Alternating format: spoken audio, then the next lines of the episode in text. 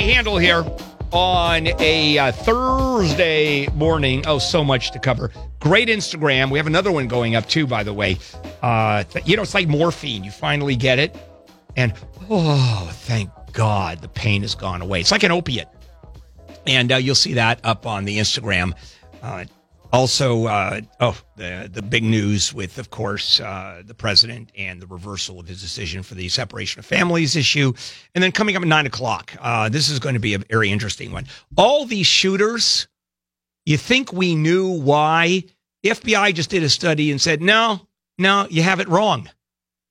And I'll tell you what that study just showed. It's an FBI study. All right, now, uh, yesterday in uh, court in Paris, uh, California.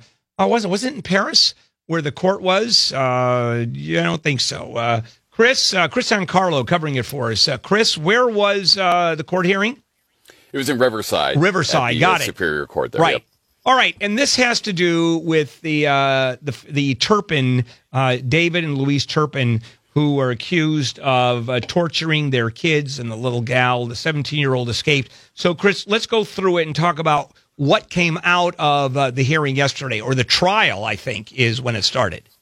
Yeah, so yesterday was the preliminary hearing, and that's when the prosecution lays out their evidence uh, before the judge, trying to make the case that there should be a trial. And so what we heard to begin with yesterday was a 911 call, lasted about 20 minutes, and it was of the 17 year old who escaped from her house and uh, you know was trying to explain to the 911 operator what was happening in the home but also even where the home was. And there were some things that really took me aback as soon as the audio started playing. Number one was the fact that she did not sound 17 she probably sounded about 10 or 11 maybe 12 years old. Uh, number two is that when the operator asked her her name and to spell her last name in the first instance she spelled her last name incorrectly. She added an e instead of an i to turpin and then uh, the next thing that really struck me was when the 911 operator asked her her address. She said, uh, "Hold on a minute," and you could hear her kind of rus- rustling through a bag or some paper or something. And it took her a good minute, and then she came back and started reading a bunch of numbers. And the 911 operator was like, "No, sweetie, that's that's."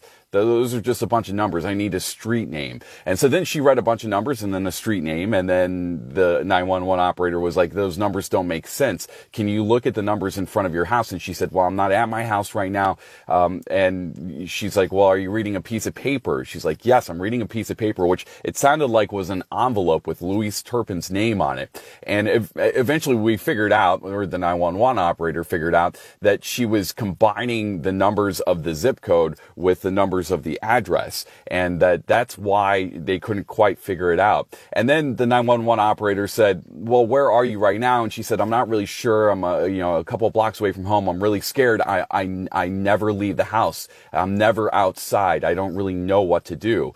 And you could hear the trembling in her voice, but also just kind of an odd steadiness throughout the uh, the entire call. And through the course of this, we started to hear some of the abuse that was happening as she explained that you know two of her sisters were chained up, and that's why she decided to to make the run. She got the cell phone. Her oldest brother had a cell phone, got a new cell phone, discarded that old one. She grabbed that one. It was disabled from any sort of wire uh, of any form of uh, cell- cellular connectivity, but all of these phones you can still dial 911 regardless of that. And so she was able to call 911 and we listened to it all the way through until the deputies showed up. And then that's where they pick up in the courtroom to the deputy and his conversation with this 17 year old. And, and again, we get deeper and deeper into this abuse and we get deeper into deeper into what's happening in the household. Uh, we hear, heard from investigators with the Riverside County District Attorney's Office as they talk about the fact that, you know, these kids were nocturnal. They slept, uh, basically all day, eh, woke up at 11, went back to sleep at 3 a.m. They were in their rooms for 20 hours a day. The first deputies that arrived on scene said the smell in the home was just overbearing, so bad. The 17 year old,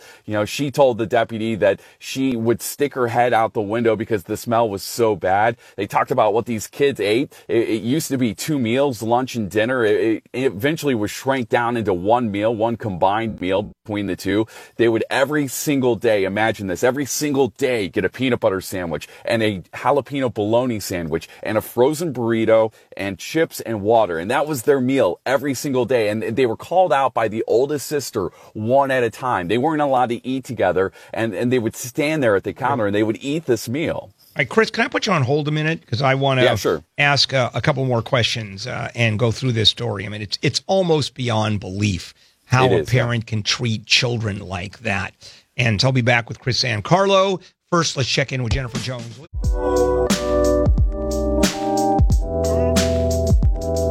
KFI Handel here on a Thursday morning, uh, up at nine o'clock. Uh, the FBI just released a report, and everything you thought about shooters, why they do it, how they do it. Well, we know how they do it, but why shooters are out there is going to change uh, the way you perceive this. Uh, the FBI is saying, no, no, you've got it all wrong. All right, back we go to Kris Ankarlo, who was uh, in the courtroom yesterday, a preliminary hearing of David and Louise Turpin, accused of torturing and starving their children. And the 17 year old girl who was able to escape, the daughter, uh, called 911 and started describing what went on in the house. So, uh, it, uh, Kris, let's go back to uh, the food, and uh, that is particularly poignant uh, when you talk about chaining the kids up. I mean, that in and of itself is simply horrific. But one one of the the issues or one of the stories is these people were eating well in front of the kids and in many cases starving them. Are they going through that during the prelim- preliminary hearing? Yeah, we heard more details about how the parents would order out, whether it be, you know, Little Caesars or Domino's, and they would eat a pizza in front of the kids, and the kids wouldn't have any. Uh, they would do the same thing with like Jersey Mike's, or they would go out and get French fries. Like all of these, to the kids, exotic foods that they just wanted to taste, that they just wanted to have some because A, they're starving, but B, I mean, the regimen of their diet is so static. And it, it, that was a form of psychological torture that was laid out to us in the courtroom yesterday. For example, uh, one of the girls, I think she was a 12 year old girl, her favorite drink was apple juice. And anytime she could even just get a, a, a drop of apple juice, that would make her happy. And what her mother would do, uh, and I'm going to get into mother and father here in a second, but what her mother would do is go out and buy apple juice, put it in the fridge within grasp, within reach of the child and say, you can't have that and just let it sit there. She would go out and buy pies and those pies would sit on the counter and then they would go into the fridge and then they would go back onto the counter within eyesight of the kids and they would sit there and not even the parents would eat them they would just sit there until they went moldy. As a matter of fact, when deputies showed up at the house back in January, they found moldy pies in the fridge that had not been touched, that were meant essentially as forms of psychological torture. So much so was the malnourishment that uh, several of the older kids had something called cachexia, which is a, uh, a, a wasting of the body. Um, and when we talk about wasting, let me give you a stat right here that is just absolutely stunning. An 11 year old girl, she had an upper arm circumference of a four and a half month old kid, right? So her, her arm as an 11 year old essentially the same as a baby moving into a toddler. Uh, the older kids were on average 32 pounds underweight, on average 32 pounds underweight. And all of them displayed other signs and symptoms of malnourishment, including liver problems, liver disease, be- because it starts, you Now- know, the, the enzymes start spilling out into the blood. Now- and it, it was just horrific. Yes. Now, th- th- this is for the most part permanent damage. The kids physically will Yeah. know. Forget about the emotional part, which will take a lifetime to deal with. But the the physical damage, uh, they're they unfortunately they're going to have those physical problems forever, aren't they? two of the oldest girls will not be able to have children. That's how irreversible this physical damage Now- is. Um, yeah, I'm sorry. Go ahead. Yeah, this went on. I'm assuming for years because that's the only way this could happen. How about schooling for the kids? That was another central focal point for the prosecution as they went through all of the affidavits that were filed by David Turpin to the state of California saying that he was running a uh, school in his home, a private school in his home. And uh, of course, in that affidavit saying that he was providing the exact same curriculum that would be taught at a uh, elementary school or at a public school in California, which we now know not to be true. The highest degree that any of the kids ever got up to was third grade. For the most part, though, they, they would be bounced out after uh, a first grade level education. So on top of that, they're uh, functionally illiterate, or they are illiterate. Yeah, and yeah. as far as uh, the defense, uh, they had a chance to go up yet and start either attacking uh, the prosecution and or giving their side of it. All we heard from the defense was on the cross. Uh, so today will be the arguments phase of the preliminary hearing, and we'll probably hear more of, of their argument. But uh, the what we could pick up in terms of the defensive strategy is twofold. First off, you have two separate uh, public defender teams, one for Louise, one for David, and David Turpin's team was pushing real hard to distance him from the decisions to chain the kids up and to uh, perform any form of physical abuse, pulling of hair, throwing, choking, those sorts of things.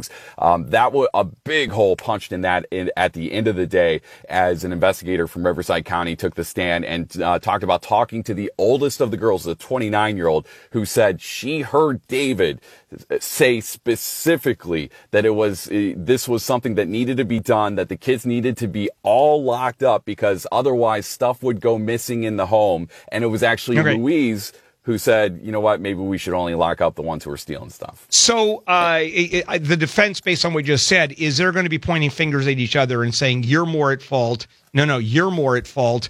And uh, the starvation plan, I, I can't wait to to see or hear what they're going to say. Other than blaming the other one, uh, I don't I don't see uh, a move for the defense at all.